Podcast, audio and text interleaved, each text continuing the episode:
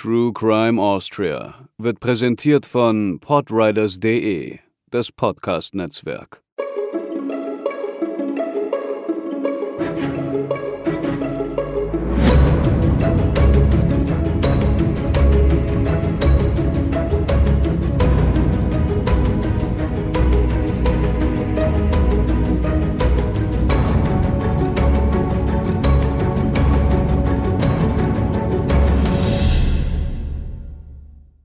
Hallo und herzlich willkommen zur 24. Episode von True Crime Austria. Mein Name ist Katharina und mir gegenüber sitzt, scheinbar um keinen Tag gealtert, Hubertus. Hossa, hallo. Nachdem wir beim letzten Mal ja wirklich direkt in den Fall eingestiegen sind, erwarten euch heute zwei Themen vorab. Eine Geschichte aus unserem Podcast-Leben möchte ich fast sagen, neben einer Änderung für die Unterstützerinnen und Unterstützer. Wenn euch das nicht interessiert und ihr vor allem für den Fall da seid, springt getrost 15 bis 20 Minuten vor. Die Zeit brauchen wir sicher. Oder orientiert euch natürlich auch gerne an unseren Timecodes. Die stehen für diejenigen, die Audioplattformen ohne Kapitelmarken verwenden, seit einiger Zeit ja auch immer in den Show Notes, damit ihr immer genau dahin springen könnt, wo ihr gerade hin möchtet. Allerdings rate ich euch allen, bleibt dabei, denn es ist durchaus spannend, was Katharina gleich zu berichten hat. Wir geben euch einen kleinen Blick hinter die Kulissen unserer Arbeit. Es ist nämlich nicht nur so, dass wir Interviews anfragen oder Interviews mit spannenden Leuten machen, sondern ab und an kommt es auch vor, dass wir selber angefragt werden. So war das nämlich auch im Dezember, im Dezember 2021, für alle die, die das vielleicht irgendwann mal später hören. Da wurden wir in eine Talkshow eingeladen. Wer Katharina auf Twitter folgt, hat den Thread dazu vielleicht gelesen. Es lief nämlich nicht ganz wie erwartet. Aber erzähl doch mal, was war denn da los, Katharina? Ich versuche mich kurz zu halten. Wenn ich irgendwie ausschweifend werde, weil ich kann mich so schön in Rage reden, dann brems mich bitte. Also wir bekamen eine Einladung für die Fernsehshow und wir haben uns auch sehr gefreut, weil wir natürlich dachten, wir können da unser Projekt super schön vorstellen. Wir sind allerdings, was das Thema Talkshow angeht, auch nicht ganz unvorbelastet. Ich habe in der Vergangenheit für zwei Fernsehsender gearbeitet, eine Zeit lang auch bei einem Talkformat und Katharina war ebenso schon einmal für einen TV-Sender tätig. Wir wissen also auch zumindest ungefähr, welche Wege sowas einschlagen kann und haben natürlich versucht, soweit es geht, im Vorhinein das Ganze abzuklären. Genau, das war unsere Vorsichtsmaßnahme. Wir haben ganz genau nachgehakt, wer da mit uns sitzen würde, was gefragt werden würde und haben das sogar auch von anderen Leuten bestätigen lassen, die uns da genannt wurden. Wir waren bei den Vorgesprächen sehr deutlich, was unsere eigenen No-Gos angeht und bis zum Aufnahmetag klang das alles auch recht gut. Dann aber kam ich im Studio an. Und relativ schnell hat sich gezeigt, dass viele der Sachen, die angekündigt wurden in Mails oder in den Gesprächen, nicht stimmten. Das begann mit Kleinigkeiten, zum Beispiel, dass die Maske wegen Corona abgesagt wurde, das ist soweit verständlich. Mir dann aber eigentlich gesagt wurde, es würden zumindest Utensilien zur Vorbereitung gestellt werden, was sie aber nicht taten. Und das kann bei Fernsehkameras unter Scheinwerfern dann doch mal fies sein. Die Maske gibt's ja nicht ohne Grund. Ich war natürlich vorbereitet, aber das sind so diese Kleinigkeiten, wo man irgendwie merkt, gut, irgendwas läuft nicht, wie es soll. Und als die Redakteurin, die uns eingeladen hatte, dann bei mir war, wurde es immer ärger. Sie empfing mich zum Beispiel mit der Info, dass man aufgrund von Corona die Sitzordnung geändert hätte. Da wären jetzt so Plastikscheiben dazwischen, das kennt man ja heutzutage, würde ich fast sagen. Aber leider führte das dazu, dass nicht alle aufs Panel passen und ich und eine andere Dame müssten leider an der Seite sitzen. Und in dem Moment habe ich das erste Mal gedacht, das ist nicht gut. Das läuft irgendwie in eine Richtung, die wir uns so nicht gedacht haben. Und ich wünschte rückblickend wirklich, dass ich einfach gegangen wäre, weil diesen Impuls hatte ich an dem Abend öfter. Die Redakteurin meinte dann weiter, dass ich mich bitte nicht wie ein Gast zweiter Klasse fühlen soll, was, wie ihr euch denken könnt, dann ein bisschen schwer fiel. Und im Grunde waren wir noch im Gespräch, da platzte plötzlich eine Kollegin von ihr rein und wollte was wegen anderer Leute wissen, wo ich mich dann allerdings ein bisschen wunderte. Katharina spricht deswegen nur von sich, weil ich nämlich nicht dabei sein durfte.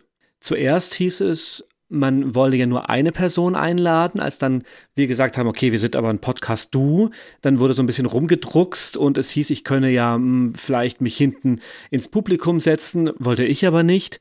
Die Überlegung war dann, ob ich nicht einfach hinten im quasi backstage oder in der Garderobe oder irgendwo in der Nähe halt warten könnte, beziehungsweise einfach am Set dabei wäre, ohne jetzt aber im Publikum sitzen zu müssen.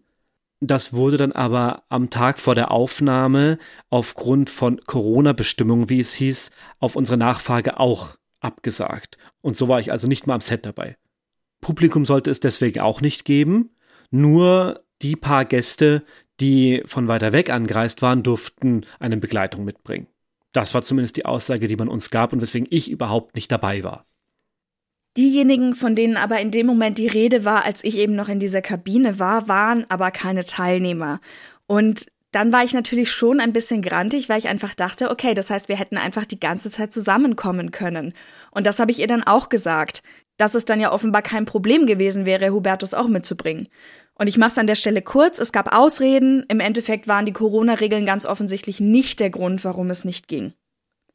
Wir Gäste wurden irgendwann aus den Kabinen geholt und zum Studio gebracht, dort dann verkabelt und bekamen im Raum unsere Plätze zugewiesen. Das an die Seite setzen war auch eine glatte Lüge. Ich saß einfach mitten im Publikum. Zentraler ging es überhaupt nicht. Und das war wirklich frustrierend, wenn man überlegt, warum ich eigentlich da war. Ich wollte natürlich eigentlich darüber sprechen, was wir so recherchieren, mich auch mit den anderen unterhalten und die Verbrechen einordnen und es wäre nach all der Zeit, in der ja dieser Austausch fehlte, aufgrund von Corona, wo wir uns ja auch wirklich eigentlich nicht wirklich um Interviews kümmern konnten, weil wir teilweise einfach keine Möglichkeit haben, die auch umzusetzen. Das wäre einfach toll gewesen. Von dem Platz aus hatte ich dazu aber schlichtweg keine Chance. Und es gab jetzt also doch Publikum.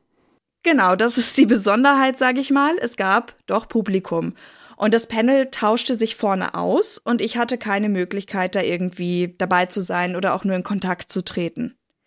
Irgendwann kam dann die Moderatorin rein, alle stellen sich vor, man freut sich, man schäkert herum, damit die Stimmung locker ist, und dann ging sie alle Teilnehmenden durch und sprach auch mit einer Dame im Publikum, wie gesagt, das gab es, hinter der ich saß, aber nicht mit mir. Und das war nun der nächste Moment, wo ich dachte, hat sie mich vergessen? Also bin ich irgendwo auf diesen Karten noch mit drauf? Spielt es eine Rolle, dass ich an dem Abend überhaupt da bin oder nicht? Und ich hatte irgendwie das Gefühl, das wäre nicht der Fall und habe überlegt, ob ich einfach gehe. Und ich habe dann versucht, Blickkontakt mit der Redakteurin aufzunehmen, aber die hat nie zu mir geschaut. Und dann ging es auch schon los. Und ich wollte jetzt natürlich nicht so blöd sein und da total unhöflich aus dem Studio gehen. Na, du hättest damit ja auch die Aufnahme im Zweifel gecrashed. Ja, das meine ich. Das wollte ich halt nicht tun. Also da sind wir dann vielleicht auch selber gebrannte Kinder, weil wir wissen, wie doof das ist, wenn plötzlich ein Handy klingelt zwischendurch oder jemand aufsteht und geht und was weiß ich. Also ich wusste einfach, ich möchte das in dem Moment nicht tun, weil es eben eine Auswirkung gehabt hätte. Leider war aber alles, was folgte, reine Zeitverschwendung. Es gab über eine Stunde Aufzeichnung dieser Show und ich habe nicht ein Wort gesagt in einer Talkshow, zu der ich als Gast eingeladen war. Von den Fällen, die da genannt wurden, haben wir bis auf einen alle schon im Podcast gehabt. Das heißt, ich denke, ich hätte da wirklich was Fundiertes beitragen können. Und ich meine mit Zeitverschwendung auch nicht, dass das keine gute Show war. Ich bin sehr sicher, dass die Sendung schön wird. Aber ehrlich gesagt, für diesen Publikumsplatz wäre ich da einfach nicht hingefahren, weil die Gespräche in dem Format nicht so in die Tiefe gehen, dass ich das zum Beispiel als unsere Recherchezeit sehen könnte. Mir liegt die ganze Zeit Vorspiegelung falscher Tatsachen auf den Lippen, weil wir da wirklich einfach mit anderen Bedingungen angetreten sind, als sie dann später sich ergaben oder erfüllt wurden. Es gab dann einen Moment, wo ich kurz dachte, vielleicht ist das die letzte Chance, Tatsächlich hat sich die Moderatorin irgendwann in der letzten Viertelstunde ins Publikum umgedreht und mit der Dame vor mir gesprochen. Da ging es um Krimiführungen in Graz und ihre letzte Frage war, geht es denn da auch um echte Verbrechen? Und dann war ich doch ein bisschen positiv gestimmt und habe gedacht, das ist doch die perfekte Überleitung zu True Crime Podcasts. Man hätte sich nur ein Stück weiter drehen müssen. Ihr müsst euch vorstellen, ich war ja die ganze Zeit verkabelt. Das heißt, ich hatte einen Sender im Rücken und ein Gestell, nenne ich es mal, um den Kopf, also um den Hinterkopf, aber das ist natürlich was anderes, als wenn man entspannt im Publikum sitzt und weiß, dass man im Publikum sitzt. Aber als die Moderatorin sich dann wieder umgedreht hat, war es das auch mit der letzten Hoffnung und ich war schlichtweg einfach richtig wütend.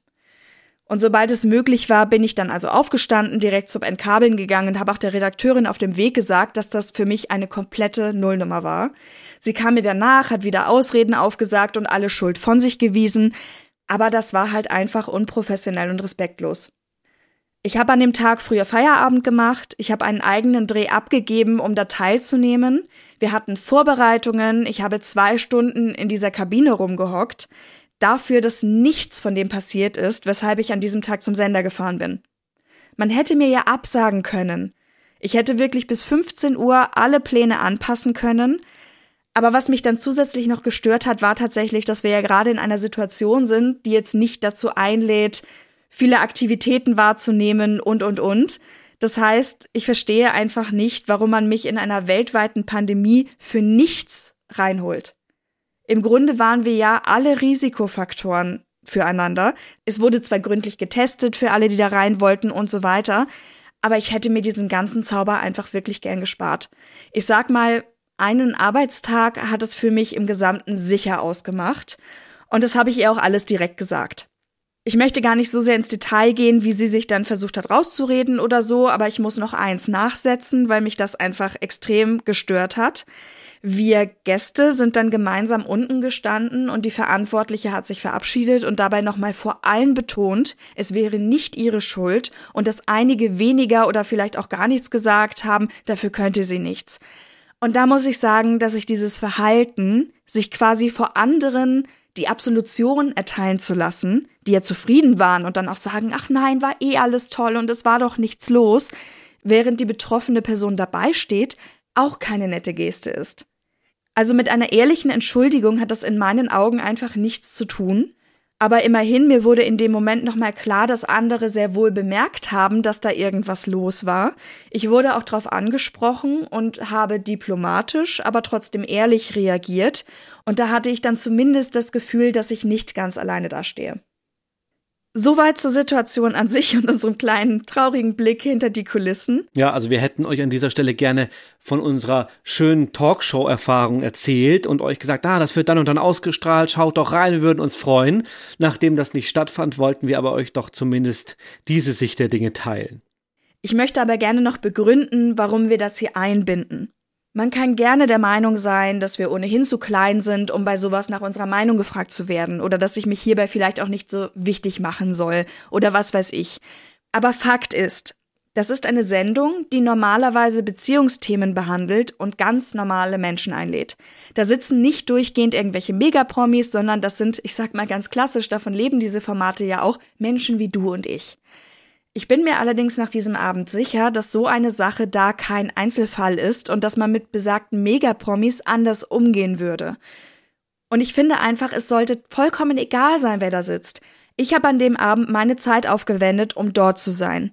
Alle Menschen, die da waren, haben sich vorbereitet, gewartet, die Aufzeichnung mitgemacht, den Weg auf sich genommen und es sollte einfach gewertschätzt werden. Es geht nicht um Schuld, das habe ich der Redakteurin auch noch zurückgemeldet. Es geht ja vielmehr um Verantwortung.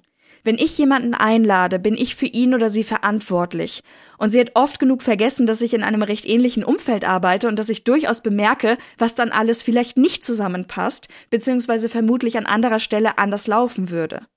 Dazu passend haben andere Podcasterinnen im letzten Jahr von einer Preisverleihung berichtet, bei der der Umgang auch fragwürdig war. Und deshalb ist es mir wichtig, das hier nochmal zu sagen. Egal, ob wir unsere Podcasts als Hobby, Haupt- oder Nebenerwerb machen, wir machen das mit Herzblut. Und es fließt so viel Zeit in diese Produkte und viele von uns machen das komplett in Eigenregie, oft in ihrer Freizeit, so wie wir das auch machen. Und dass man uns dann einlädt und ein kompletter Abend ohne irgendeine Art der Kompensation so verschwendet wird, ist, das kann ich einfach nur nochmal wiederholen, respektlos. Und ich weiß, dass mein Bericht hier nicht dazu führt, dass sich etwas ändert. Diejenigen, die das quasi verbockt haben, aus unserer Sicht bekommen das wahrscheinlich nicht mal mit. Aber ich denke mir auch, je mehr Leute das wissen, desto mehr Bewusstsein ist vielleicht auch da. A, sensibel zu sein, falls man selbst einmal in die Situation kommt. Oder B, Leute selbst nicht so zu behandeln, wenn man vielleicht auch in der Branche arbeitet oder so. Und C, den schönen Schein vielleicht auch ein bisschen zu hinterfragen. Und um mein Schlusswort in dieser Sache abzugeben, nächstes Mal würde ich auf jeden Fall aus dem Studio gehen. Und ja, da wachsen auch wir mit unserer Erfahrung. Ja, so, jetzt habe ich mich nicht getraut, dich zu bremsen, als ob ich mich jemals trauen würde, dich zu bremsen. Vielleicht nochmal kurz aus meiner Sicht und dann ist auch gut. Ich kenne es so aus meiner Zeit bei einem Talkformat, dass man ein Thema festsetzt in der Redaktion Und dann werden die Leute angefragt, die man dazu denkt, die gut in die Sendung passen würden. Das Ganze kann man sich vorstellen wie ein Puppentheater, was zusammengestellt wird und das dann bei der Live-Sendung oder bei der Aufzeichnung aus der Regie heraus eben wie ein Puppentheater gelenkt und gesteuert wird. Es gibt dabei auch ein Rundown, also einen Ablauf der Themen und Fragen, wie sie idealerweise laufen sollen. Es ist also nicht so spontan und interaktiv, wie man das sich vielleicht vorstellen mag, sondern es ist schon in gewisser Weise von vornherein aufgebaut und natürlich gibt es im Talk-Format große Freiheiten für die, die dann als Gäste drin sitzen. Und natürlich ist es auch so, dass wenn man zu einem Thema Leute anfragt, man in verschiedene Richtungen auch gerne mal mehrere Personen für eine Position einlädt, weil man ja allein aufgrund der Zeit schon nicht immer abwarten kann, bis Person A absagt, man nimmt dann die zweite Wahl, die dritte, die vierte etc., sondern man muss ja auch irgendwo die Zeit im Blick behalten, damit die Produktionen nicht ausufern. Und ich oder wir können uns vorstellen, dass genau so etwas hier passiert ist. Man hat ein Thema festgesetzt, man hat einfach mal in bunte Richtung Leute angefragt, auf die Gefahr hin, das muss einem immer bewusst sein, dass natürlich dann auch gerne mal zwei Leute für nur eine Position zusagen. Ich habe das in meiner Zeit dann immer so gelöst, dass ich natürlich im Vorhinein mit den Leuten gesprochen habe. Man führt meistens lange Vorgespräche, wenn sich das irgendwie ausgeht. Zumindest kenne ich das, wie gesagt, von meiner Arbeit so. A, um abzuklären, ist diese Person für die Position, die sie spielen soll, also sagen wir jetzt mal, ich bin für Tierschutz, ist diese Person denn dafür geeignet, ist die kompetent, kann die da was erzählen, ist sie auch menschlich, weil im Talk geht es natürlich sehr darum, dass die ganze Sache menschelt. Und wenn zwei Personen auf eine Position zugesagt haben, dann habe ich natürlich gleich mit ihnen gesprochen, eine Person bestätigt und der anderen dann höflich abgesagt, da muss man dann Floskeln finden und sagen, tut uns leid, wir haben die Sendung umgestaltet, unser anderer Gast passt dort vielleicht besser, kann man ehrlich sein oder man erfindet eine Ausrede. Der Punkt ist, das macht man im Vorhinein. Du meinst solche Floskeln wie, fühl dich nicht wie ein Gast zweiter Klasse. Ganz ehrlich, sowas zu sagen, würde mir im Traum nicht einfallen, weil das suggeriert ja schon genau den Gedanken. Vielleicht ist da auch einfach ein, ein Mangel der Erfahrung gewesen. Worauf, worauf ich hinaus will, ist, man holt diese Leute dann natürlich nicht ans Set weil ja. dann passiert natürlich Unfrieden. Und diese Person dann bis in die Show hinein im Unklaren darüber zu lassen, dass sie überhaupt nicht drankommen könnte, das ist schon erstaunlich und habe ich so auch noch nie gehört. Es ging ja sogar durch die ganze Show hinweg. Also wo dieser Schleier, sage ich mal, eigentlich schon gefallen war und ja auch klar war, okay, das wird nichts mehr. Und ich wäre natürlich auch angefressen gewesen, weil wir uns einfach darauf gefreut haben. Wir fanden das cool, unser Projekt da vorzustellen. Und natürlich wäre es schade gewesen zu wissen, okay, uns wurde dann irgendwie doch noch abgesagt. Aber auf der anderen Seite ist das halt irgendwie das Business. Also uns ist klar, dass wir immer Leute in der Hinterhand haben müssen in der Medienwelt, sag ich einmal. Wenn du irgendjemanden zu einem Thema fragen möchtest, natürlich überlegst du dir, ah, wer könnte denn Person 2 sein, falls er oder sie abspringt. Das ist ja auch ganz normal.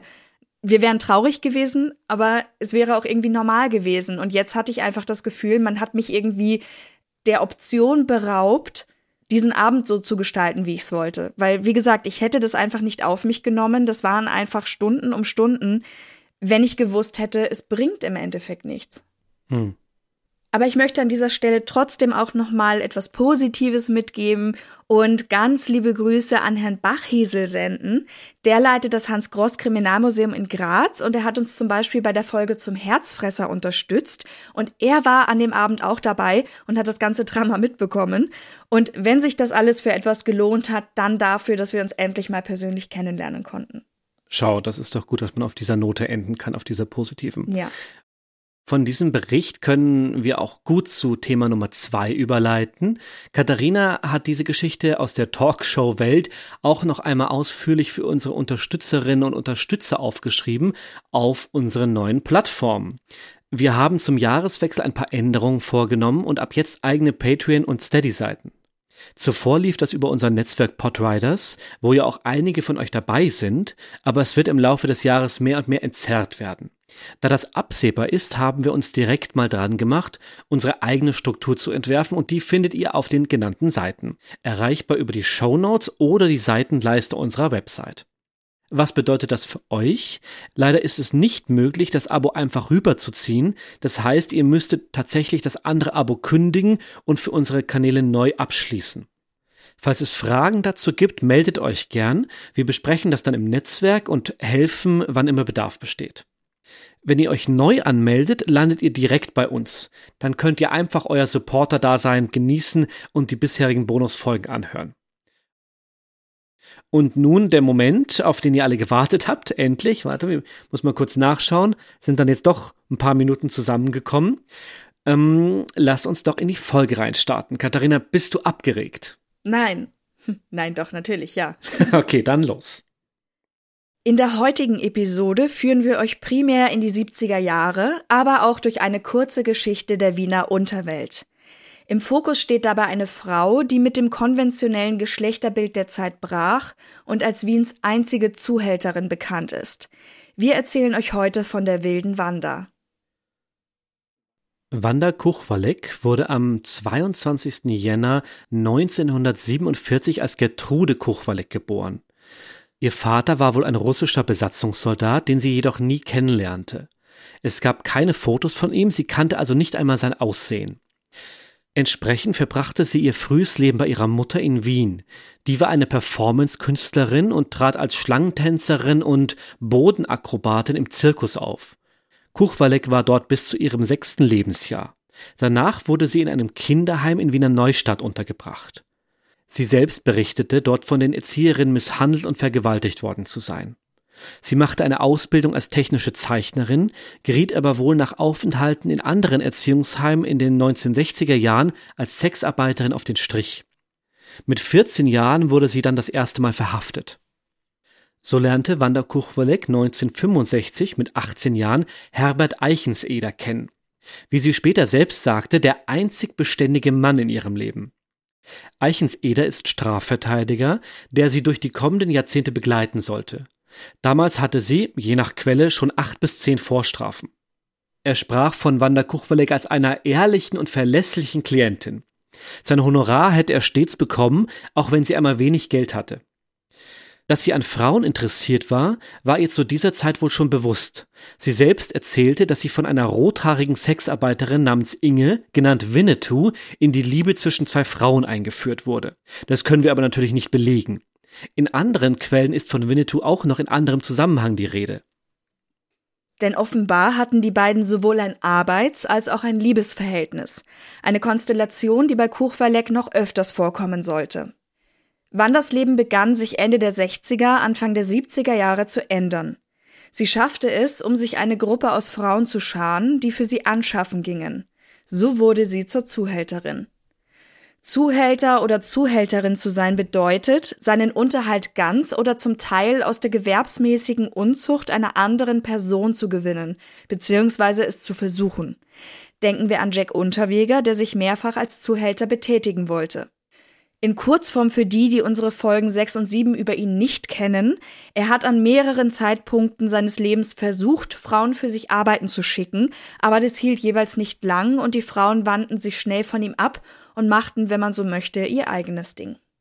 Um nochmal zu betonen, dass es sich hierbei um eine Straftat handelt, haben wir hier noch eine genaue Definition aus dem Strafgesetzbuch. Unter Paragraph 216 findet man folgendes zur Zuhälterei. Wer sich mit dem Vorsatz, sich aus der Prostitution einer anderen Person eine fortlaufende Einnahme zu schaffen, diese Person ausnützt, ist mit Freiheitsstrafe bis zu zwei Jahren zu bestrafen. Wer mit dem Vorsatz, sich aus der Prostitution einer anderen Person eine fortlaufende Einnahme zu verschaffen, diese Person ausbeutet, sie einschüchtert, ihr die Bedingungen der Ausübung der Prostitution vorschreibt oder mehrere solche Personen zugleich ausnützt, ist mit Freiheitsstrafe bis zu drei Jahren zu bestrafen. Damals wie heute sind am Wiener Prater im zweiten Wiener Gemeindebezirk, besonders am Praterstern, viele Sexarbeiterinnen unterwegs. Auch Wanda Kuchwalek legte das als ihr Revier fest. Wie gesagt, hatte Wanda mit einigen der jungen Frauen intime Verhältnisse. Diese sehr unausgewogenen Beziehungen führten immer wieder zu großen Eifersuchtsdramen.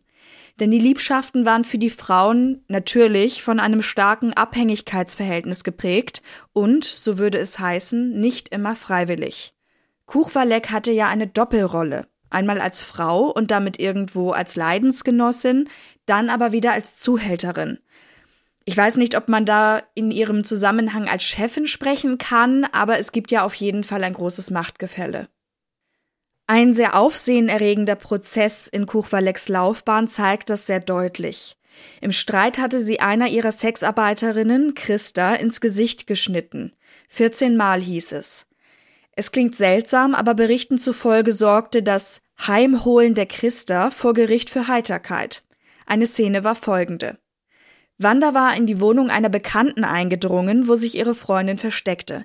Mit dem Türstock in der Hand stand sie plötzlich im Zimmer und forderte Christa auf, wieder heimzukommen. Die Richterin fragte Wie sind Sie denn da reingekommen? Na, ich habe die Tür eingetreten. An alle Details konnte sie sich aufgrund ihrer Trunkenheit aber nicht mehr erinnern. Die Richterin war skeptisch. Na, so betrunken können Sie ja nicht gewesen sein, wenn Sie die Tür eintreten konnten. Bezüglich des aufgeschnittenen Gesichts zeigte sich die Situation vor Gericht dann auch etwas besonders. 14 Kreuze sollen es gewesen sein, eingeritzt mit einer Rasierklinge oder einem Stanley-Messer. Die Zeugin selbst schilderte die Tat wie folgt. Ich habe gesagt, das traust du dich nie. Und sie hat gesagt, dass sie sich doch trauen tut, und dann hat sie sich's getraut. Mir war's egal, drum bin ich sitzen geblieben. Es hat mir nichts gemacht, ich bin masochistisch. Trotz dieser Aussage lautete das Urteil zwei oder drei Jahre Haft, je nach Quelle. Die hat ausgeschaut wie eine Indianerin am Marterpfahl. Erinnerte sich zynisch Herbert Eichenseder. Christa versöhnte sich bald wieder mit ihrer Zuhälterin und versorgte sie noch während ihrer Gefängnisaufenthalte. Dies war nicht das erste Mal, dass sie mit einer solchen Tat auffiel. Sie war zuvor schon für zwei Jahre ins Gefängnis gekommen, weil sie einer Frau das Gesicht zerschnitten hatte, und das soll einer Quelle nach die bereits genannte Winnetou gewesen sein. 1967 betreute Wanda die 24-jährige Sexarbeiterin, als sie selbst gerade einmal 19 oder 20 Jahre alt war. Diese hatte sich offenbar geweigert, Geld herauszugeben, woraufhin Wanda Kuchwalek mit dem Messer in der Brustgegend zustach zum Glück ungefährlich. Doch schon ein paar Tage darauf brach sie ihr das Schlüsselbein. Und als die Freundin sich nun trennen wollte, zerschnitt sie ihr mit einer Rasierklinge das Gesicht. Daraufhin folgte eine Anzeige. Neben den Verletzungen sprach die Klägerin auch an, Wanda habe sie zu unnatürlichen Beziehungen verleitet und dabei auch ihre siebenjährige Tochter eingebunden. Die Mutter selbst bekam dafür eine Gefängnisstrafe, das Kind wurde in Fürsorge gegeben. Kuchwalek wanderte hinter Gitter. An diesen Beispielen ist schon zu sehen, dass es im Leben der Täterin nicht zuletzt durch sie selbst alles andere als friedlich zuging. Dieses oft brutale und aggressive Auftreten brachte Kuchwalek in dieser Zeit den Namen Wilde Wanda ein.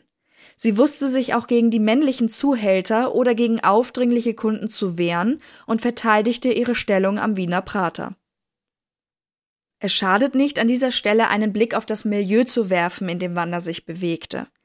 Während sie als Zuhälterin arbeitete, war die gute alte Zeit, von der auch oft in der Presse zu lesen war, bereits vorbei.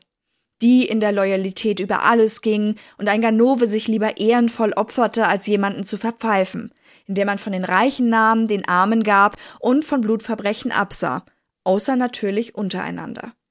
Von mangelndem Berufsethos war in Zeitungen die Rede. Es wurde nicht mehr geteilt, sondern einer haute den anderen übers Ohr.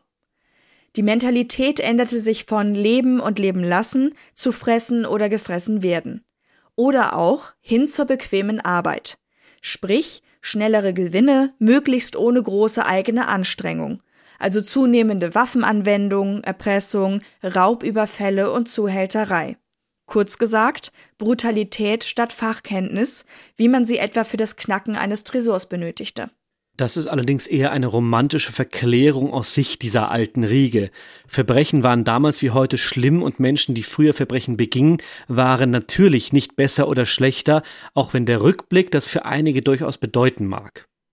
Aber beginnen wir mit einem kleinen Durchlauf der namhaften Wiener Unterweltbosse aus den Zwischenkriegs- und Kriegsjahren. Der erste, der sich besonders hervortat, war Johann Breitwieser, genannt der Dragoner. Er scharte eine Bande um sich und beging allerlei Einbrüche, wurde allerdings auf der Flucht von der Polizei erschossen. Ihm folgte 1930 Karl Kopetzky, jedoch nicht lang. Im Duell mit Fritz Berger verlor er zwei Jahre später. Dieser Gangster wiederum wurde noch im selben Jahr von einem gewissen Josef Petscher gestellt. Petscher, da gehen wir mal davon aus, der Herr wird so ausgesprochen. Der Name schreibt sich P-E-C-H-A. Die Alternative wäre Pecher, aber wir bleiben einmal bei Petscher. In einem Schusswechsel traf er Berger an der Hüfte, der dadurch quasi kampfunfähig war.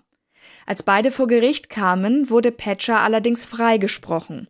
Es war erwiesen, dass Berger zuerst geschossen hatte und der andere sich somit nur in Notwehr verteidigt hatte. So kam Berger verletzt ins Gefängnis und Petscher hatte den Vorsitz in der Wiener Unterwelt. Ähnliches Glück sollte ihn noch einmal ereilen. Nach dem Anschluss Österreichs 1938 verlagerte er sein Geschäft schnell darauf, jüdische Mitbürger zu denunzieren und ihre Habseligkeiten an sich zu nehmen. Nach Kriegsende fand man eines seiner Lager, was ihn eigentlich hinter schwedische Gardinen hätte bringen müssen. Doch der Staatsanwalt war auf seiner Seite und kam schließlich selbst dafür ins Gefängnis. Petscher blieb frei. An diesen Erzählungen ist schon eine gewisse Dynamik auszumachen, die sich auch in der Nachkriegszeit weiter fortsetzt. Petscher erschien in dieser Zeit wieder auf der Bildfläche, neben Namen wie Benno Blum, Gustav Simon und, wieder, Fritz Berger. Doch Petscher behielt vorerst die Oberhand. Er zog sich dann auf Drängen bzw. die Ambitionen eines gewissen Josef Turian zurück. Offiziell abgelöst wurde er von Karl Klaus Emjik. Noch so ein fieser Name, der Herr wird geschrieben M-Z-I-K. Er war auch als Wiener Stoßkönig bekannt. Stoßspielen ist, wie ihr euch sicher schon denkt, eine Art des Glücksspiels. Schätzungsweise wurden dabei in Wien pro Nacht etwa drei Millionen Schilling umgesetzt, im Monat also circa 100 Millionen. Mit dem Jahr der Publikation unserer Quelle, das ist 1993, wären das laut dem historischen Währungsrechner heute über 24 Millionen Euro. Den Währungsrechner verlinken wir euch übrigens wieder in den Show Notes, damit es keine Unklarheiten gibt. Weitere Einkünfte des Stoßspiels ergaben sich durch Deals mit den verschuldeten Spielern. Klaus Emjik stellte eine bewaffnete Leibgarde, die Stoßpolizei, auf und unterteilte die Stadt in Stoßbezirke. Dort betrieben die Gunmen ihr Geschäft. Und wenn diese Gunmen ihre Anteile nicht bekamen, dann waren sie auch nicht zimperlich. Wer nicht mitmachte oder betrog, wurde von Klaus bestraft. Er hatte zwei Kumpanen, Josef Angerler, der Geschwinde, und Josef Christa, Notwehr Christa, die auch später seine gleichberechtigten Partner wurden. Christa hatte sieben Menschen getötet und wurde vor Gericht jedes Mal freigesprochen. Angerler trug seinen Namen, weil er Revolverschütze gewesen sein soll, offenbar ein schneller. Mit ihnen begann die blutige Zeit der Wiener Unterwelt, was auch Emczyk selbst zum Verhängnis werden sollte. Notwehr-Christa stürzte ihn und der gebürtige Deutsche wurde schließlich aus Österreich ausgewiesen und war entsprechend von der Bildfläche verschwunden. Christa und Angela, die einmal Freunde gewesen waren, entwickelten sich zu Rivalen, die sich bekämpften und letztlich beide im Gefängnis endeten.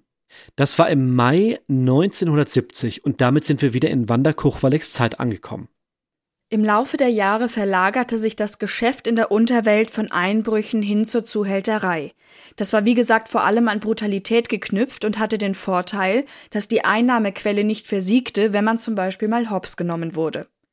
In Österreich soll einer Quelle zufolge Anfang der 90er ein jährlicher Umsatz von 15 Milliarden Schilling mit der käuflichen Liebe gemacht worden sein. Pornokinos, Piepshows und Sexshops nicht einberechnet. Das wären heute noch immer über zwei Milliarden Euro. In Wien gab es im Jänner 1992 120 Bordelle und 80 einschlägige Barbetriebe. Aber damit entfernen wir uns wieder von unserem heutigen Fall, also zurück in die 70er Jahre. Es war eine Zeit, da war sie ja weniger bei mir in der Kanzlei als ich bei ihr. Sprich im Gefängnis.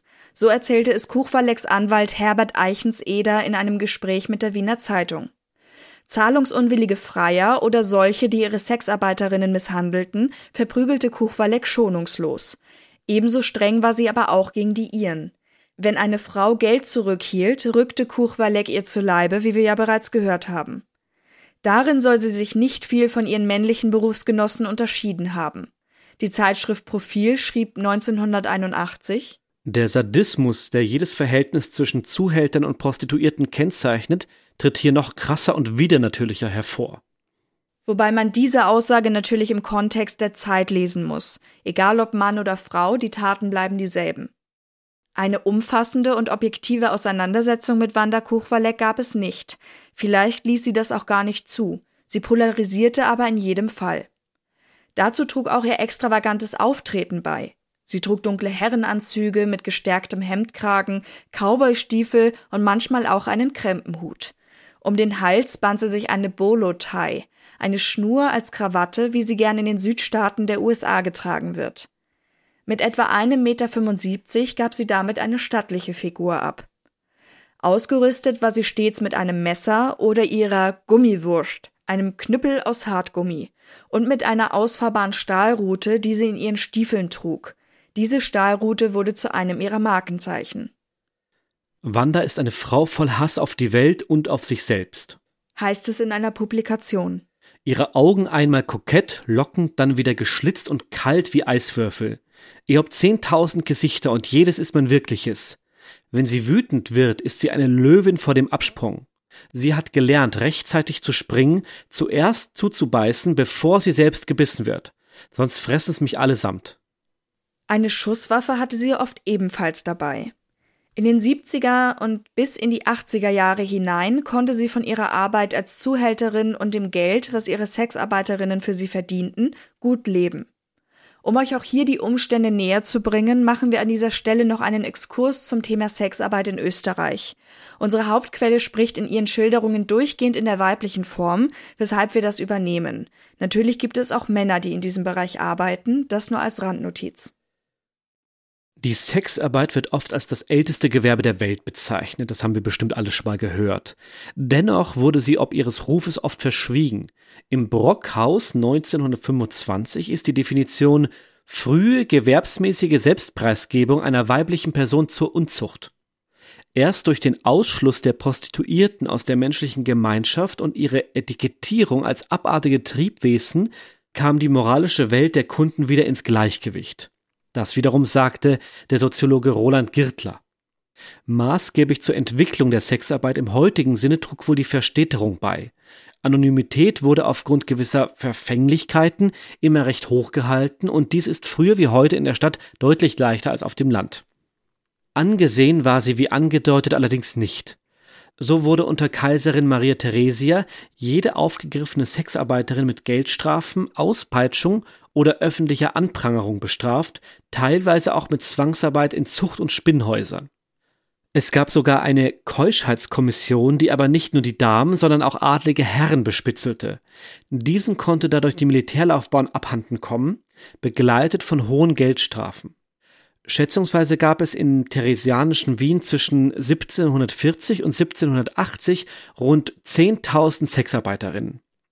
Das Gewerbe entwickelte sich natürlich weiter und trat dabei auch immer mehr in den Vordergrund. Bis zur Bildung der wohl ersten Gemeinschaft im deutschsprachigen Raum, dem Verband der Prostituierten im Jahr 1914 in Berlin. Auch ein österreichisches Beispiel gibt es. Elfriede Eva Brezzani sorgte 1986 in Linz für den Zusammenschluss im ÖVP, dem österreichischen Verband der Prostituierten.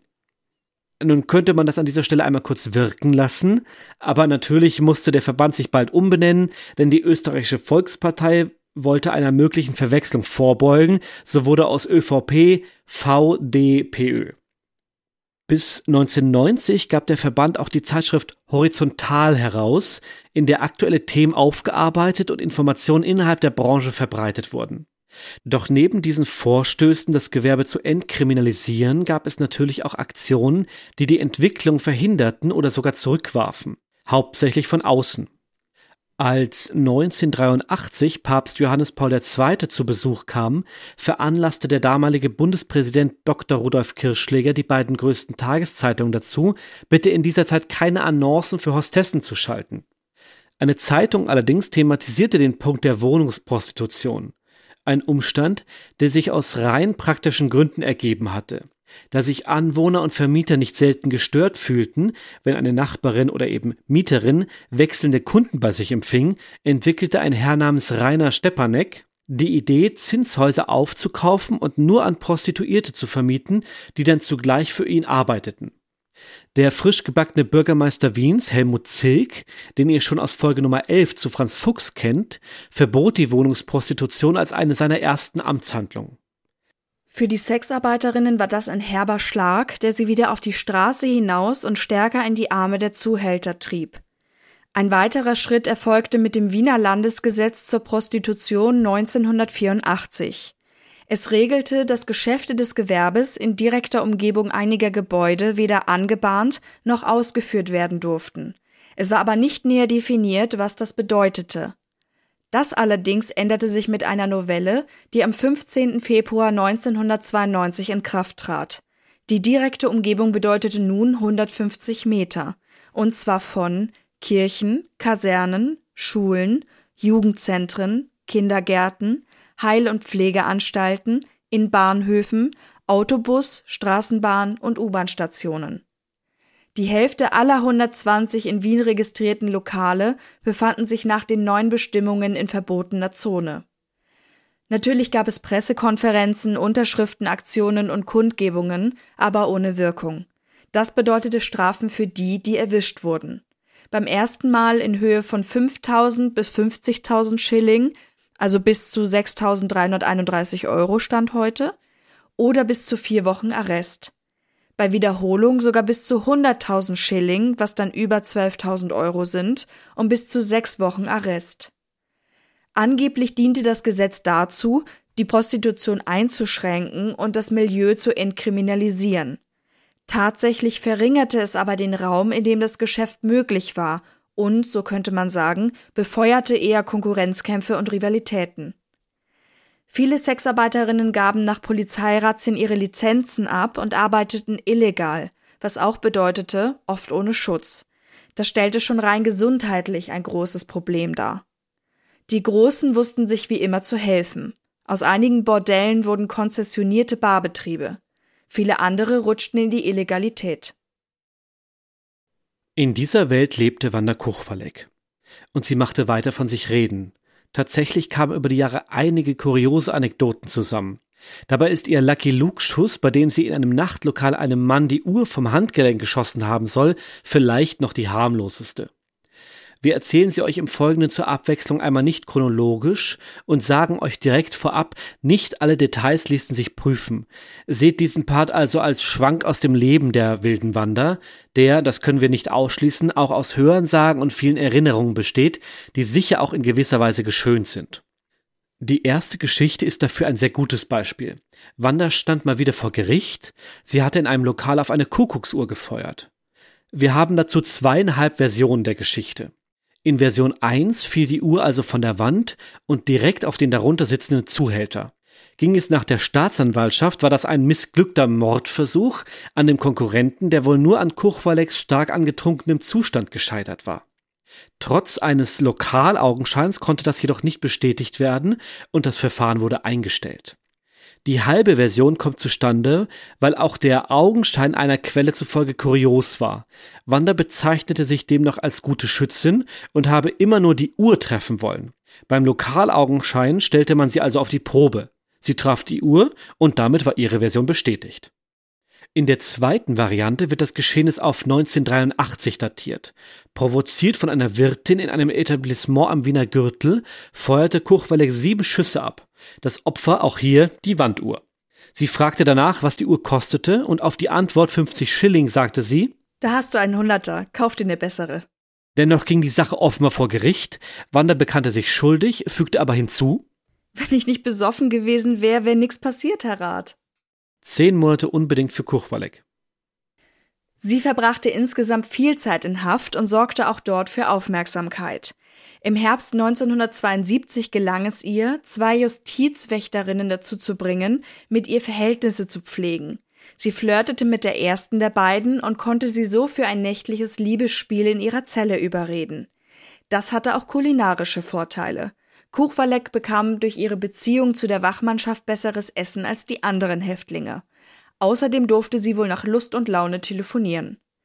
Einen Part der Geschichte haben wir nur in einer einzelnen Quelle gefunden, aber der ist eine gute Ergänzung zur zweiten Wärterin. Die war nämlich schwieriger zu überzeugen. Kuchwalek verfiel angeblich auf eine außerordentlich riskante List. Sie schluckte eine mit Stoff umwickelte Rasierklinge. Daraufhin wurde sie umgehend ins Spital gebracht. Den Zeitpunkt hatte sie allerdings mit Bedacht gewählt, denn das Ziel ihrer Begierde wurde dort zum Wachdienst für sie abgestellt. Nachdem man Kurwalek die Rasierklinge entfernt hatte, bekam sie eine zehntägige Erholungsfrist im Krankenhaus verordnet. In dieser Zeit gelang es ihr, auch die zweite Justizwächterin zum Sex zu überreden. Die Aufregung war groß, als die Techtelmechtel aufflogen. Gab es heißen Sex in kühlen Zellen, titelte die Kronenzeitung. Die Strafe für die drei beteiligten Frauen waren gehörig. Fünf Jahre bedingte Haft wegen Amtsmissbrauch für die Wärterinnen, die daraufhin auch suspendiert wurden. 18 Monate wegen Anstiftung zu Amtsmissbrauch und Diebstahl für sie. Um der Einweisung ins Arbeitshaus zu entgehen, vollzog sie einen überraschenden Wandel. Sie verliebte sich in einen Mann, einen Dachdeckermeister namens Leopold. Herbert Eichenseder war bei der Kuchwalekschen Hochzeit dabei. Das Paar heiratete im Gefängnis. Der Grund war natürlich simpel. Sie hatte die Möglichkeit auf eine bedingte Entlassung aus der Haft und ein stabiles, gesetztes Lebensumfeld als Argument war da natürlich von Vorteil. Dieses stabile Element kam in Form eines, so wird es zumindest von Eichenseder geschildert, kleinen, schwachbrüstigen Mandals vor den Altar. Er reichte der Braut wohl gerade bis auf Höhe ihrer Brust. Diesen Dachdecker hatte Kuchwelek überzeugen können, dass es für sie beide vorteilhaft wäre, wenn sie den ewigen Bund der Ehe einging. Finanziell soll ihm diese Abmachung wohl auch nicht geschadet haben. Was genau das bedeutet, wird aber wohl das Geheimnis von Kuchwelek und ihrem Anwalt bleiben. Nach dem Trauungsgelöbnis meinte der Standesbeamte zum Bräutigam, er dürfe die Braut nun küssen. Da waren dann auch alle Anwesenden gespannt, denn man wusste ja, dass Wanda Kuchwelek homosexuell war. Sie ging auf ihren frisch gebackenen Mann zu, hob ihn am Anzugsrevier bis auf Augenhöhe und, so erzählte es Eichenseder weiter, blickte ihn unmissverständlich an und stellte ihn bestimmt und ganz langsam wieder wie ein Möbelstück ab. Näher sollte er ihr wohl nicht mehr kommen und für beide war diese Scheinehe damit auch erledigt. Die Wanda hat nie was mit einem Mann gehabt und war bis zum Tod mit einer ihrer Prostituierten zusammen. So Eichenseder. Der Richter glaubte die Version übrigens ebenso wenig und schickte sie ins Arbeitshaus. Ein Jahr später erfolgte dann die Scheidung. Lang einsam war Wanda allerdings nicht. Sie verlobte sich angeblich mit einer Gattenmörderin. Wärterinnen hatten ihn die Ringe in die Zelle geschmuggelt. Bei besagtem Arbeitshausaufenthalt in der Steiermark entkam Kuchwalek dann mit zwei Mithäftlingen. Doch sie wussten nicht, wohin sie gehen sollten und liefen drei Tage ohne Verpflegung herum, bis sie auf einen Jäger trafen. Der schlug alle Angebote der drei Damen aus und brachte sie, geleitet von seinem Dackel Waldi, zur Gendarmerie. Uns ist außerdem ein zweiter Fluchtversuch untergekommen, beziehungsweise ein vermeintlicher. An einem Tag war Kuchwalek nicht von der Feldarbeit zurückgekehrt. Als man das bemerkte, wurde direkt ein Ausbruch vermutet. Wie sich jedoch herausstellte, lag Wanda noch immer in dem Feld, das sie tagsüber im Zuge ihrer Sträflingsarbeit hätte bearbeiten sollen. Sie war betrunken eingeschlafen. Eine befreundete Komplizin hatte in einer der Ackerfurchen zwei Flaschen mit Alkohol versteckt. Apropos Alkohol, wann Wanda Kuchwalik mit dem Trinken begann, lässt sich nicht genau sagen. Besonders in ihren späten Jahren war der Alkohol aber wohl ein fester Bestandteil ihres Lebens. Ihre Freunde mussten sie stetig mit Hochprozentigen bei Laune halten. Auch dem Aufputschmittel Preludin, das eigentlich als Appetitzügler gedacht war, soll sie zugesprochen haben. Bei einem ihrer Strafprozesse verlangte Wanda Kuchwalik dringend, auf die Toilette gehen zu dürfen. Nach ihrer Rückkehr wirkte sie spürbar verändert. Einer ihrer Kompagnons hatte ihr in einer Kabine eine Flasche Rum versteckt. Um ihre Nerven zu beruhigen, flößte sie sich davon eine ordentliche Portion ein, ehe sie in den Gerichtssaal zurückkehrte. Zu Unrecht, denn an diesem Tag konnte ihr Anwalt einen Freispruch für sie erreichen. Und auch zu anderen Genussmitteln gibt es eine Geschichte. Bei einem ihrer Gefängnisaufenthalte in der Justizanstalt Schwarzau ging sie eine Kooperation mit den Behörden ein. Das war wohl im Juli 1977, denn parallel zu ihr saß die RAF-Terroristin Waltraud Bog dort ein. Die war gerade in einen Hungerstreik getreten.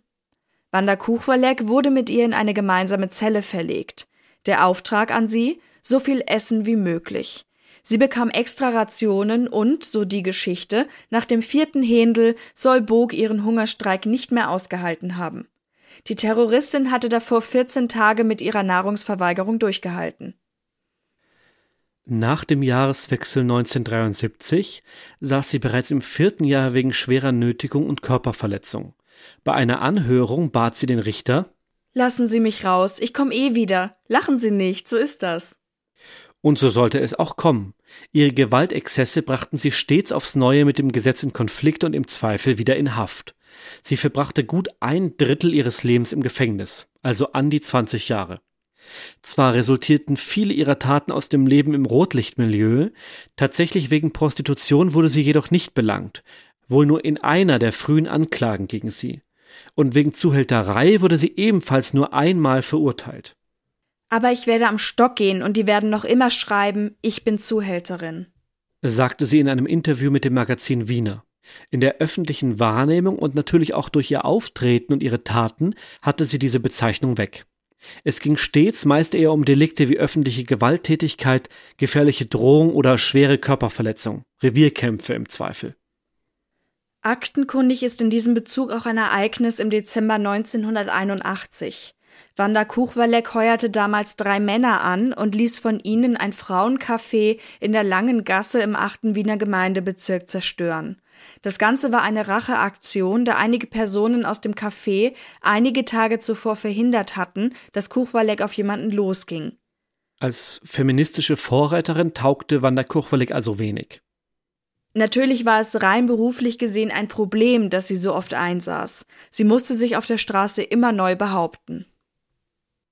Wanda Kuchwalek war während ihrer Gefängnisaufenthalte allerdings nicht nur mit Unheilstiften beschäftigt. In den 80er Jahren hatte sie begonnen, ihre Memoiren zu schreiben. Und zwar im Auftrag der Hamburger St. Pauli Nachrichten. Das war eine Bezirkszeitung, die es heute in dieser Form allerdings nicht mehr gibt. Darin wurden auch einige Kapitel der Lebenserinnerungen veröffentlicht. Als Treuhänder für das Honorar war ihr Anwalt Eichenseder eingesprungen. In späteren Jahren organisierte er für Kuchwallig auch einen 20.000 Euro Vorschuss auf die Buch- und Theaterrechte über ihr Leben. Die Gewalt war ein bestimmender Faktor in Wanda Kuchwaleks Leben. Entweder du kriegst oder du teilst aus, war ihr Motto. Und als sie einmal vor Gericht zu ihrer Gewaltbereitschaft befragt wurde, war ihre Antwort Wenn mich wer sekiert, könnte ich ihn mit lachendem Gesicht umbringen. In ihrem Umfeld begingen zwei Sexarbeiterinnen Selbstmord. Die zweite der beiden stürzte sich 1983 aus Kuchwaleks Wohnung im dritten Stock. Der Suizid geschah wohl, so hielt man es offiziell fest, aus Liebeskummer. Kuchwalek war zum Zeitpunkt der Tat nicht in der Wohnung. Für sie, damals 36 Jahre alt, war dies ein erneuter Wendepunkt. Sie zog sich mehr und mehr aus der Öffentlichkeit zurück. Wie wir zuvor schon gehört haben, bezogen sich Wanda Kuchwaleks Gewalttätigkeit nicht nur auf das Berufliche. Es gab eine Frau, wie bereits ihre frühere Bekannte mit dem Namen Inge. Der war sie offenbar sehr zugetan. Wanda Kuchwalek hatte sie in Haft kennengelernt und ein intimes Verhältnis zu der zugänglichen blonden Frau begonnen. Die beendete die Beziehung allerdings schon nach einigen Monaten, als beide wieder auf freiem Fuß waren. Kuchwalek kam mit der Trennung nicht zurecht, betrank sich und rief an der neuen Arbeitsstelle ihrer früheren Freundin an. Bei dem Telefonat beschimpfte und bedrohte sie Inge aufs Übelste. Daraufhin rückte, wahrscheinlich von Inge alarmiert, die Wiener Polizei vor Wanda Wohnung an und das mit zwei Streifenwagen, drei Weger Sonderkommandos und einer Hundestaffel heißt es. Ein ziemlich mächtiges Aufgebot für eine betrunkene Randaliererin. So gibt es angeblich zumindest das Polizeiprotokoll wieder. In den 90er Jahren bezog sie eine Sozialrente um rund 4.500 bis 5.000 Schilling. Das wären heute je nach genauem Jahr etwa 500 bis 600 Euro. Man fand sie nun hauptsächlich mit ihrem Pitbull Terrier Lady, später Kojak, in ihren Stammcafés und Beiseln, wo sie sich mit Alkohol bei Laune hielt. Etwa im Amigo oder im Café Elvira in Wien-Donaustadt. Dort nannte sie sich oft Renate, um anonym bleiben zu können. Der Name war offenbar tatsächlich ein Thema für sie und da haben wir eines der seltenen Audiozitate von ihr, entnommen aus der ORF-Sendung Tatsachen. Hätte Kassen. Renate oder das bisschen Müller, was so, das ist vielleicht gar nicht so wahr geworden, aber allein schon der Name war eine Katastrophe. Dann noch warm sein, also lesbisch sein, mit einer Hurleben oder von Hurleben. Ein Wahnsinn in Österreich, ein Wahnsinn. 1991 starb ihre Großmutter, zu der sie wohl stets ein gutes Verhältnis hatte und die sie selbst als ihren Lebensmenschen bezeichnete. Ein schwerer Schlag für Kuchwalek. Sie trank noch ungezügelter. Damit ist wohl auch die Auseinandersetzung zu erklären, mit der sie ihren letzten großen Prozess vom Zaun brach. Bei einem Ausflug am 4. September 91 in das Floridsdorfer Beisel Gollner trat einer der Stammgäste, ein gewisser Manfred V., der wohl als Unruhestifter bekannt war, ihrem Hund derb in den Bauch. Eine andere Quelle besagt, er belächelte Wanda. Daraufhin rammte sie dem Mann ihr Messer in den Hals. Manfred V. überlebte und sie, mittlerweile 44 Jahre alt, musste sich noch einmal vor Gericht wegen Körperverletzung verantworten. Das Urteil ein Jahr Haft. In den 90er Jahren folgten dann nur noch kleinere Auftritte bei Gericht. So beschuldigte sie 1994 ein Drogendealer, ihn mit drei weiteren Männern ausgeraubt zu haben. In ihrer Darstellung hatte er ihr Haschisch angeboten, wovon sie nichts wissen wollte. Ihr täte der Alkohol reichen. Letztendlich wurde Kuchwalek wegen Widersprüchen in den Aussagen des Dealers freigesprochen. In ihren letzten Lebensjahren wurde es immer ruhiger um Wanda Kuchwalek.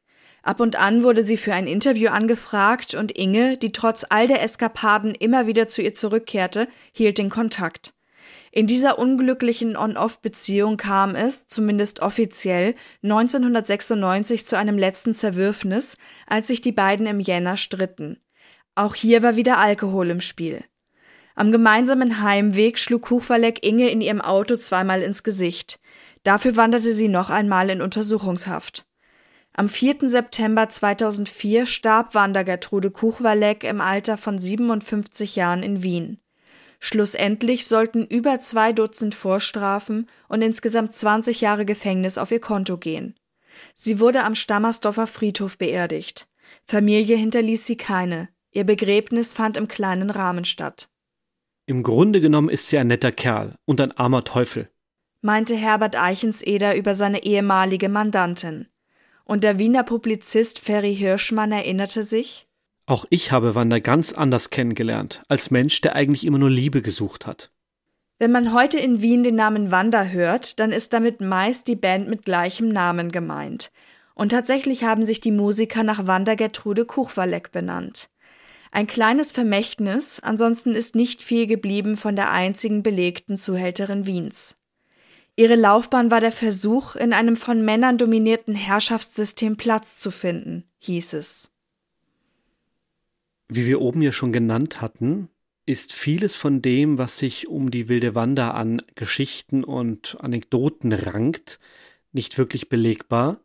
Wir haben, wie gesagt, versucht, das so gut wir konnten runterzubrechen und, das war uns sehr wichtig, das Ganze auch ein wenig einzuordnen, denn, wie wir gerade gehört haben, mit der Band, die Wanda heißt, Katharina hat auch einen Film gefunden, der da interessant sein könnte, wird sie immer mehr als Popkultur-Ikone begriffen. Und das finden wir etwas schwierig, weil sie ja keine positive Figur war, sondern tatsächlich eine Frau, die wohl sehr schlimme Erfahrungen gemacht hat in ihrer Jugend, ob darauf zurückzuführen oder nicht, auch wie ich meine psychische Probleme hatte, zumindest es aber auch nicht geschafft hat, ihre Wut zu kanalisieren. Wie sonst kommt man auf diese ganzen Gewaltausbrüche und das Zerschneiden von Gesichtern mehrfach, ja nicht nur einmal. Und dann all das in diesem Rotlichtmilieu, wo sie ja auch eine Zuhälterrolle ausgeführt hat, die, und auch das haben wir versucht hier nochmal einzugrenzen, sie hat den Frauen ja nichts Gutes getan.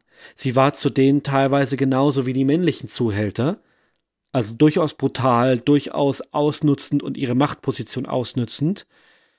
Deswegen finde ich es nicht ganz leicht, diese Figur wilde Wanda einzugrenzen und von ihr zu sprechen als eine Person in einem True Crime Setting, wie wir das tun, und nicht als positive Lichtgestalt der Wiener jüngsten Geschichte. Ich habe zum Beispiel off-topics für eine andere Recherche gerade eine Band gefunden, die nennt sich Franz Fuchse. Natürlich angelehnt an den, an den Briefbomben-Attentäter. Und auch das finde ich echt schwierig. Sich quasi diese, das, das glorifiziert ja irgendwo die Täter.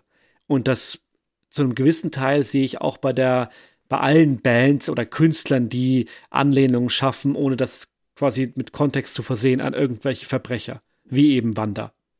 Das kann sicher auch als eine Art der Provokation verstanden werden. Ist es bestimmt, ja. Wir sehen das auf jeden Fall ähnlich. Wir haben auch bei diesem Fall gemerkt, dass es erstaunlich wenig Belegbares gibt. Und das hat mich persönlich sehr gewundert, weil die wilde Wanda kennt man ja. Also man hat schon von ihr gehört, jetzt nicht nur wegen der Band, sondern auch, weil das irgendwie, doof gesagt, zu Wien gehört. Weil sie ja auch eine besondere Person war in dem Sinne, dass sie sich eben innerhalb eines sehr männlich konnotierten Umfelds als Frau einen Namen gemacht hat. Aber wie Hubertus sagt, dieses Namen machen hat natürlich nicht viel mit Güte und Hilfsbereitschaft und was weiß ich zu tun, sondern sie war natürlich auch irgendwo in einer Situation, wo sie, denke ich mal, sich auch beweisen musste und deswegen vielleicht auch so eine Brutalität an den Tag gelegt hat. Ja, das kann gut sein, ja. Und das meinte ich auch oben, als ich sagte, sie taugt nicht unbedingt als feministische Vorbildfunktion, weil sie ja als Zuhälterin, das meinst du ja mit Männer mit männerdominiertes mhm. Setting, du meinst ja nicht diese also das Rotlichtmilieu, hätte ich jetzt gesagt, ist eher weiblich konnotiert, aber ich meine, du meinst ja die die Zuhälter, die ja eher Männer sind, genau, also sie in ihrer Rolle, genau. Genau. Und in dieser Rolle hat sie ja war sie ja einfach ein ein Zuhälter nur als Frau. Sie hat ja nicht ihre Weiblichkeit oder ihre, sich als Person, sie hat ja nichts getan, um das Leben für Prostituierte zu verändern und besser zu machen. Für Frauen, die im Rotlichtmilieu arbeiten, hat sie so gesehen nichts getan. Hm. Und deswegen fände ich es verkehrt zu sagen, oh, schaut mal hier, eine starke, selbstbestimmte Frau, lasst sie uns einreihen in die vielen selbstbestimmten Frauen, die heute als feministische Ikonen gelten. Es ist auch insofern schwierig, dass es, wie gesagt, einfach so wenig Handfestes gibt. Also was wir jetzt gehört haben und wir haben an einigen Stellen sicher auch geschmunzelt in dieser Folge, weil diese, gerade diese Anekdoten natürlich reißerisch sind. Also die Sache mit der Kuckucksuhr, die fand ich super spannend aus den verschiedenen Blickwinkeln und zu sehen, wie das zusammenkommt. Und sie hatte ja auch Schmäh. Sie hat ja auch damit kokettiert in gewisser Weise, dass sie eh immer wieder eingebuchtet wird und sowas. Und irgendwie macht sie das auf der einen Seite nahbar, aber auf der anderen Seite wünscht man sich für sie und für andere, dass es natürlich vielleicht gar nicht so weit hätte kommen müssen. Ja, so gesehen war es vielleicht eher Galgenhumor. Wir sind ja heute gestartet mit Sachen, die wir schon in mehreren Quellen gefunden haben, die also belegt sind und haben ein paar Ausflüge gemacht, auch in das Milieu, in dem das Ganze stattgefunden hat. Und ich denke, gerade mit dem letzten Part können wir vielleicht einfach einen kleinen Blick geben, wie es vielleicht war und wie Wanda aber auch ins kollektive Gedächtnis eingegangen ist mit diesen Räuberpistolen, wenn man so möchte. Mhm. Da hast du ja noch einen Film gefunden. Genau, das ist auch eine lustige Geschichte und zwar wollte ich gerne verstehen, wie man Stoß spielt. Ich habe es nicht verstanden. Also ich wäre ganz schlecht, da irgendwie mitzumischen. ich wäre sofort pleite. Aber darüber bin ich auf einen Dokumentarfilm gestoßen und der heißt Aufzeichnungen aus der Unterwelt, läuft wohl auch gerade, also wir befinden uns jetzt Anfang Februar 2022, jetzt wohl irgendwie noch in österreichischen Kinos und gibt Einblicke anhand von Zeitzeugeninterviews. Das betrifft auch Protagonisten, die wir jetzt bei uns nicht mit aufgeführt haben. Also dieser kleine Durchlauf war tatsächlich einfach gedacht, um euch mal ein bisschen zu zeigen, wie schnelllebig das Ganze doch war, worauf die Leute auch gefasst sein mussten, wenn sie sich da in der Wiener Unterwelt bewegt haben. Aber es gibt natürlich noch sehr, sehr viele weitere Akteure, über die man sicher auch noch weitere Recherchen machen könnte.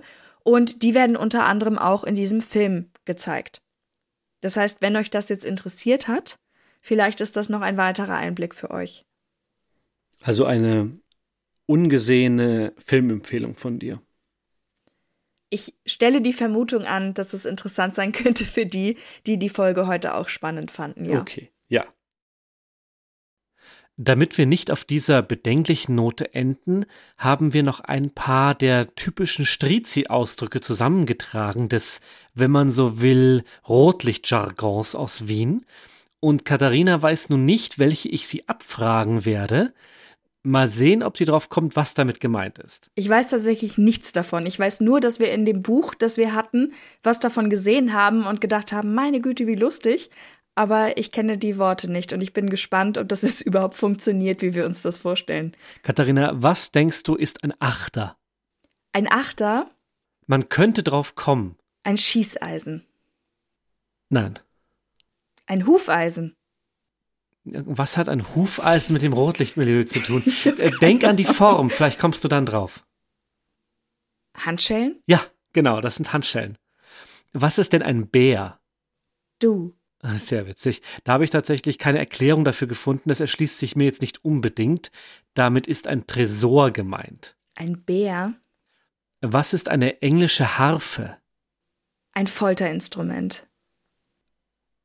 Schöner Gedanke. Ich will nicht wissen, wie du drauf gekommen bist. Das ist tatsächlich eine Feile. Es gab wohl Pfeilen in Schnurform. Ah, weil man. genau. Wobei die Harfe zupft man ja eigentlich.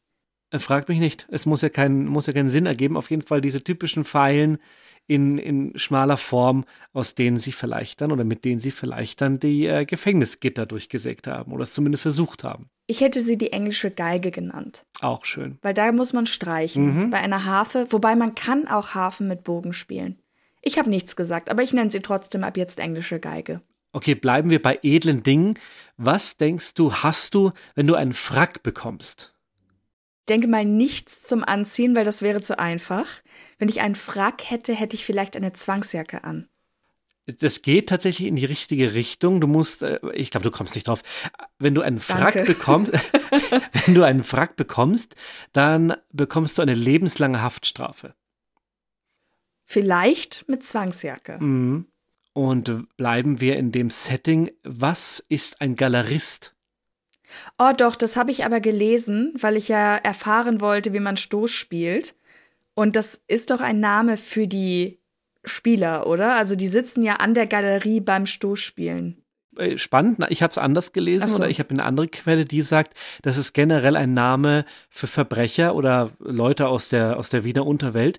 Und das stammt tatsächlich, dieser Ausdruck, aus der Wiener Nachkriegszeit und meint, ähm, da damals die schlimmen Verbrecher im Hochsicherheitstrakt untergekommen waren, Ah. und meint, dass damals die Verbrecher, die besonders schlimmen Verbrecher im Hochsicherheitstrakt untergebracht waren und der wiederum war im obersten Stock, also der Galerie. Okay, das ist jetzt spannend, weil es könnte beides sein. Also vielleicht habe ich das falsch gelesen und habe das einfach rein interpretiert, weil ich weiß, dass man diese Seite vom Stoßspielen oder bilde mir jetzt gerade in dem Moment ein, dass ich das da gelesen habe, dass man das als Galerie bezeichnet. Ich meine, das eine schließt das andere nicht aus. Es muss ja nicht immer nur die eine Bedeutung dafür geben, vielleicht hat sich ja auch Aber vermischt. vielleicht heißt es ja auch so, weil das die Leute waren, die Stoß spielen, dieses illegale Spiel oder Ja. eben illegale Wetten drauf abschließen, dass die eben aus der Galerie kommen. Kann ja auch ja, sein. eben, das meine ich. Es Kann Mhm. ja beides sein. Das betrifft jetzt eher die Herren. Was ist ein Gogel? Ein was? Ein Gogel. Gogel? G-O-G-L. Ein Gogel. Gogel.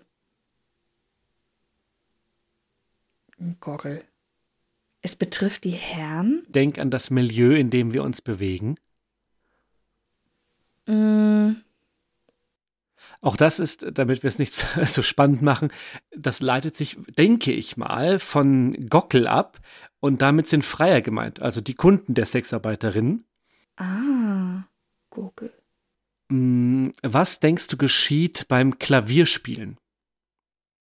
Mm. Jetzt muss ich erstmal meine grauen Zellen anstrengen, was man da so bezeichnen könnte. Ich glaube, dass, also ich denke nicht, dass man drauf kommt. Äh, Der, der Gedanke Tipp. ist nett. Es hat mit den Fingerspitzen zu tun. da wäre ich jetzt nicht drauf gekommen beim Klavierspielen. Hat aber nichts, äh, oder spielt aber nicht im Rotlichtmilieu per se. Ist das was Stibitzen? Nein. Hat es was mit Einbrüchen zu tun? Ja, Ein beziehungsweise ja, mit dem, was vielleicht danach passiert, wenn man nicht gut war. Ist das wie die kleinste Violine der Welt? Nein, wenn du ähm, dir die Fingerabdrücke nehmen lassen musst, dann spielst Ach, du Klavier. spielen. Ah, Ich muss sagen, ich finde es tatsächlich echt kreativ, wie, wie die ähm, oder was die für Synonyme gefunden haben. Und ich finde es immer spannend, wie Sprachen sich dann entwickeln. Also Ja. das ist zwar eine, ja, ein Jargon, wie du sagst, aber es muss dann ja einen Konsens geben, dass das so verwendet wird. Also einer Mhm. muss mit der Idee um die Ecke kommen und die anderen sagen, ah ja, cool, das übernehme ich auch. Und so entwickelt sich die Sprache weiter. Das oder es ist halt wirklich dieser dieser Jargon, der benutzt wird, damit man nicht weiß, worüber, man, worüber gesprochen wird. Oder damit nicht eingeweiht nicht wissen, worüber gesprochen wird. Da erfindet man dann halt Codes. Aber auch da müssen ja alle mitmachen. Ja, das bürgert sich dann wahrscheinlich ein. Was ist denn der Keller? Das ist die Asservatenkammer. Das ist derartig harmlos gedacht. Pfui. Die Leichenhalle. Nein. Das ist das Grab. Rotlichtmilieu. Ach so. Die untere Etage vom Rotlichtmilieu. Es ist die untere Etage einer jeden Person, die beim Rotlichtmilieu ja eine Rolle spielt, also die Genitalzone. Ach so. Und passend dazu, was ist, wenn man einen Kavaliersschnupfen hat? Eine Geschlechtskrankheit? ja, das ist der Tripper. Also man hat Kavalierschnupfen, wenn man Tripper hat. Und jetzt äh, bin ich wieder in der, in der Verbrecherrichtung, fand ich auch nett. Was denkst du, war der Mosergartel? Also der Mosergarten. Danke für diese Übersetzung. Ich bin jetzt schon eine Weile hier. naja, ähm. uns, uns hören ja Leute aus dem gesamten deutschsprachigen Raum. Ich finde, da darf man ruhig mal etwas verklausulieren. Etwas aber, entklausulieren. aber nur mich schaust du so erwartungsvoll an. Na, du bist die Einzige, die mir hier gegenüber sitzt. Ähm, Mosergarten. Ich erkläre es, weil das ist, äh, das ist, da, da kommt man nicht drauf. Es gibt einen Friedhof an der Justizvollzugsanstalt Stein und der ist eben in diesem Jargon benannt nach einem wohl wenig zimperlichen Arzt namens Dr. Moser, einem Gefängnisarzt. Oh nein, und dann sind die alle in seinem Garten gelandet, weil er nicht gut mit denen umgegangen ist? Sie sind auf dem Friedhof gelandet, weil er offensichtlich unfähig war oder unwillig. Ich habe in dem Jargon gesprochen. Ach so. Was ist ein Kars? Schlechtes Gefängnisessen. Das ist ein Gefängniswärter und das leitet sich wohl ab von kaiserlicher Arrestschließer. Ah, K-A-S. Okay. Mm, machen wir noch, machen wir noch vier. Was sind, und das, das war mein Highlight, die Stangelmatrosen? Stangelmatrosen? Ich finde es wunderschön bildlich. Sind wir jetzt wieder im Rotlichtmilieu? ja, wir sind im Rotlichtmilieu. Die Stangelmatrosen. Aber Matrose, der Matrose ist ja auch ein Kerl. Ja. Das sind. Es sind meistens mehrere auf einmal. Mehrere Stangelmatrosen. Mhm. Und ich kenne niemanden, der sie mag. Tut das weh? Es ist auf jeden Fall sehr unangenehm. Die nächste Geschlechtskrankheit. Äh, ja, Filzläuse sind gemeint. Ei. Und ich fand das Bild Und sie heißen Stangelmatrosen. Die Stangelmatrosen. Weißt du, Stangelmatrosen. Mhm. Aha. Mhm. Mhm. Toll. Warum war es wichtig für die Herren wie die Damen, dass sie einen Deckel hatten? Damit man sich keine Stangelmatrosen einfängt. Ja, weil? Das ein Verhütungsmittel ist. Um die Ecke gedacht, ja. Der Deckel war die Gesundheitskontrollkarte der Sexarbeiterinnen. Okay. Aber es war die richtige Richtung. Es war absolut die richtige Richtung, ja. Was hat eine Frau, die eine Geschichte hat? Viel zu erzählen. Mhm. Also eine Frau mit einer Geschichte, mit einer Geschichte, die hat ihre Menstruation. Okay, aber das ist irgendwie auch ja. Das ergibt Sinn. Das ergibt Sinn, ja. Letztes, was bist du, wenn du out bist? So richtig out. Total betrunken. Noch viel outiger. Denk an Dr. Moser. Oh, im Garten? Dann bist du tot. Und damit beende ich dieses kleine Potpourri, will ich sagen, an Wiener Strizi-Ausdrücken. Das war aber eine wilde Folge heute. Also wir haben direkt zu Beginn zwei Themen gehabt, die überhaupt nichts mit der Folge zu tun hatten, haben dann in der Folge zwei Ausflüge gemacht und jetzt am Ende noch eine neue Sprache gelernt. Mhm. Ich glaube, wir kommen alle unbedingt weit mit diesen Ausdrücken. Ich fand es trotzdem ganz nett, da mal einzutauchen in diese, in diesen Jargon. Ja, super. Auch interessant für alle, die uns weiter folgen wollen und sich für mehr interessieren als nur Katharinas wundervolle und meine leicht krächzige Stimme, sind unsere Social Media Kanäle. So darf ich wieder ran mit meiner wundervollen Stimme. Ja, bitte. Okay, also, wenn ihr uns auf Social Media folgen wollt, dann tut das sehr, sehr gerne. Da findet ihr unter anderem auch immer Bildergalerien zu dem, was wir hier erzählen. Und zwar auf Instagram und Facebook als True Crime Austria und bei Twitter als True Crime AT. Und wer sich per Mail an uns wenden möchte, auch das ist möglich, dann schreibt uns einfach an hinweise at truecrimeaustria.at. Die Unterstützerinnen und Unterstützer haben wir heute ja schon angesprochen. Wenn ihr da teilhaben mögt, dann schaut gerne in den Show Notes oder in der Seitenleiste unserer Website truecrimeaustria.at nach Patreon und Steady. Oder wenn ihr uns gerne direkt und ohne Abo unterstützen möchtet, ist das auch über PayPal möglich. Mögt sehr gerne, da würden wir uns freuen. Und damit verabschieden wir uns aus der heutigen Folge. Bis zum nächsten Mal. Tschüss. Tschüss.